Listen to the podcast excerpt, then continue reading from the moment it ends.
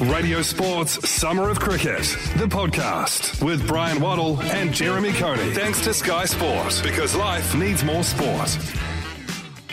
Day four was all Australia. They ended up winning the test and winning it by a comfortable margin. They were kept from playing an extra day and they had New Zealand comfortably under control. They started the day with six wickets down, ended 217 for nine declared. They didn't want to put Hazlewood through having to bat in a test match with an injury. They lost three wickets, Wade for 17, Cummins 13, and Starc for 23. New Zealand's successes came through Southey, 21 overs and one ball, six maidens, five for 69, another five wicket bag for Southey, and Wagner 23 overs, four maidens, three for 59. So he took seven wickets in the test match. Southey took nine. They were the dominant performers for New Zealand with the ball. Set a target of 468 to win. New Zealand made a disastrous start. Raval was out early for one. LBW uh, caught by Lyon from the bowling of Starc, and that was six for one. And New Zealand really never got any momentum to their innings. Williamson was out for 14. Taylor got 22. He started to get some control. Nicholls 21. The best partnership came in the latter part of the day when Watling and de Grandhomme got together for the sixth wicket partnership, Watling getting 40 and de Grandhomme 33. But it was inevitable. They were not going to resist the pace of Starc and Cummins and the control of Nathan Lyon with the ball. Yes, they used Head and they used Labuschagne, but really they were just bit part players in a performance that saw the Australians through to victory and it was the extra pace that Starc and Cummins had that was the difference between the two sides. Mitchell Starc was man of the match. Pretty tight at the minute. Um, no, it, was a, it, was a, great week for the group, so um, awesome way to start the series against the number two side in the world, and um, yeah, fantastic job with bat and ball and in the field. So it's a great way to to start the week or start the series. Sorry. What stood out for you in terms of the performances? Because there were a number of them.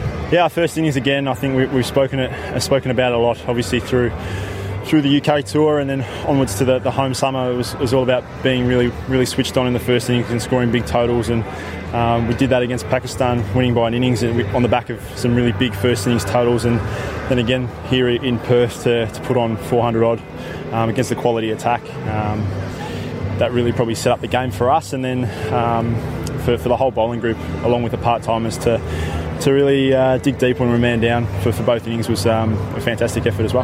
How did you think the deck progressed over the four days, and was it what you expected? Not really sure what we were expecting when we got here. It was um, obviously it cracked up uh, last year, but that was a, a red ball fixture, and um, yeah, we, we with the, the, heat that was going to be around this week, we knew we thought the cracks would open up eventually, and then, then the game would speed up towards the back end, which obviously it did. So um, probably played um, close to what a lot expected. Um, it was still a pretty good wicket, and the ball um, ball did a fair bit under lights, which it has done in Adelaide as well. So um, yeah, it wasn't too much out of the ordinary. Nathan Lyon also played a significant part in the final day, four for 63, his figures from 22 overs. Uh, yeah, pretty clinical performance, uh, I'd say, by the boys. Um, I was pretty impressed by our preparation leading into this test match, uh, especially understanding that we're coming up against the second best team in the world. So, uh, yeah, it was quite pleasing to come out and play the way we did. Um, hats off to Marnus, who uh, batted the way he did in the first dig, but um, I think it's a, you can't go past the big two quicks to uh, when you lose one of your best mates in the first innings and uh, to have um, Pat and Mitch to stand up, especially Starkey the way he stand up. But saying that Paddy bowled exceptionally today, it's pretty it's pretty special. Was there a highlight for you? We've seen a, a tremendous catch, in fact, one of the all-time great catches with what Steven Smith was able to achieve. And you mentioned the nine wickets for Mitch Starc. There was so many highlights out of this. What did you make of it all? Um, highlights for me, it's going to be the bowling attack. I think um, you can't go past the effort and um, the reward that Mitch Starc's has been getting, getting lately. He deserves every minute, uh, minute of it. Um, he's been absolutely world class, and so um, that's my highlight. Wouldn't have to go to the bowlers in my eyes.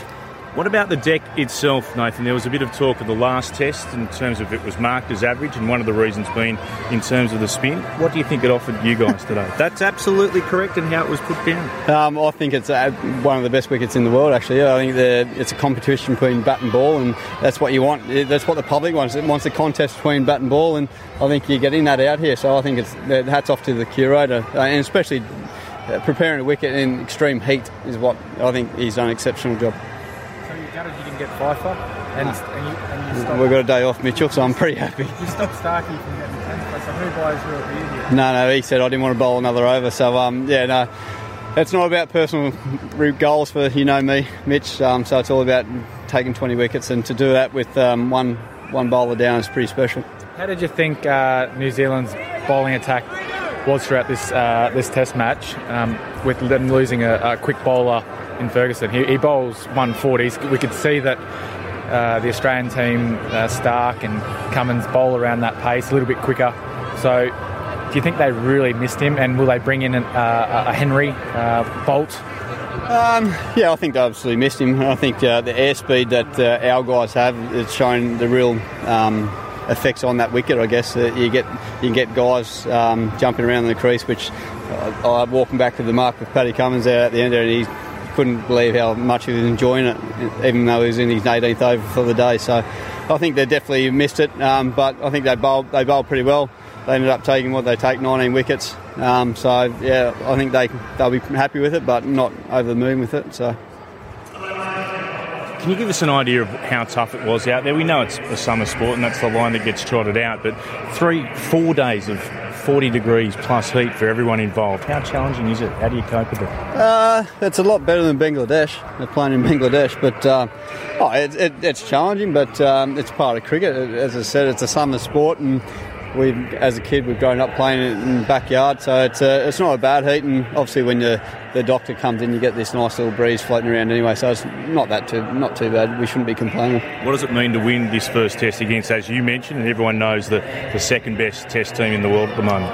Oh yeah, it's pretty big. Um, obviously, every every game you every first game of the series is, is a big game. But um, saying that, they're a world class side. We're expecting them to bounce back pretty hard. So we'll uh, make sure that we'll uh, rest over the next couple of days. But when we get down to Melbourne, it's it's game on, and our preparation has to be 100% as, it has been over the last few weeks. And one last one. We know the disappointment. You mentioned it about Josh Hazlewood, Josh Hazlewood going out of the team. But other than that, the consistency, same team put together now for a number of Test matches. How much do you think that's helping everyone?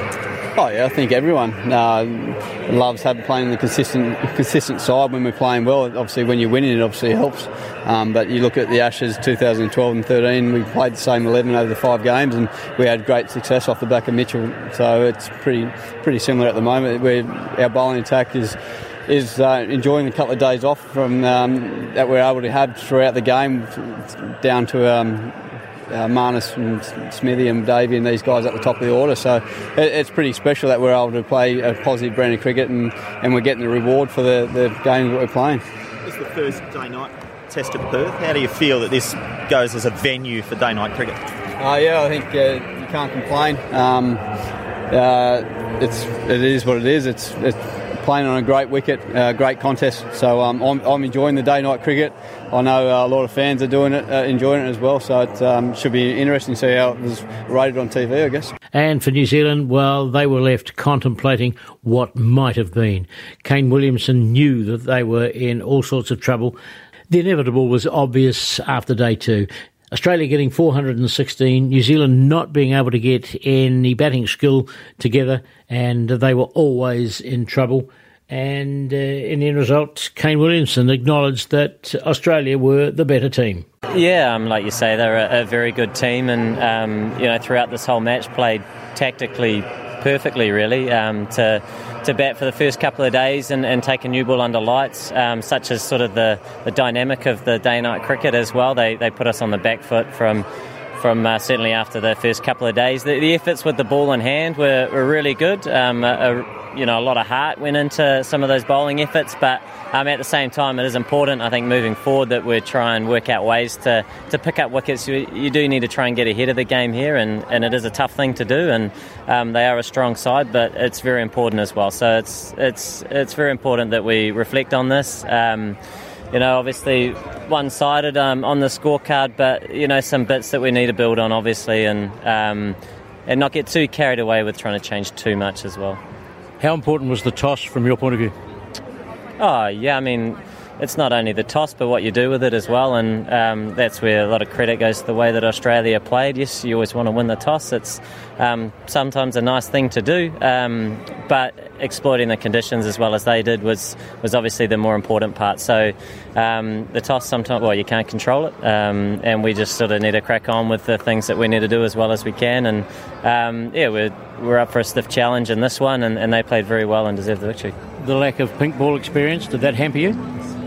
Um, it's different. Um, you know, it, it, does respond differently at different times. Um, so, you know, uh, I guess if you had a little bit more experience with it, they're, they're always, tr- well, I think they're changing the seams and things to make it better for visibility and, and different things. But look, it, it brings in some nice crowds and a good atmosphere. So um, there's some positive parts to it. Um, yeah, uh, like I say, tactically Aussie were, were outstanding throughout this game and um, certainly made use of uh, the, the pink ball and all those different parts that come with it.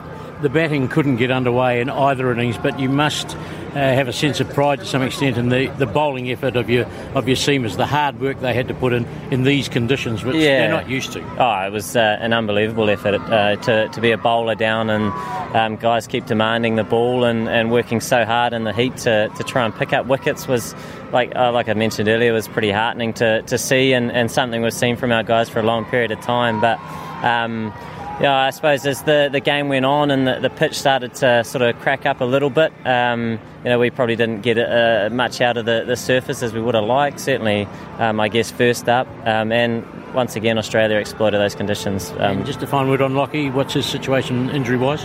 Yeah, um, he's got a tear in his calf, so he's flying home. He is going home. Yeah. And are you going to bring in a replacement, or are you going on 14 um, man squad? No, nah, well, yeah, there'll be a replacement. Yeah, don't know who that is just yet. Radio Sports Summer of Cricket, the podcast with Resene, New Zealand's most trusted paint brand.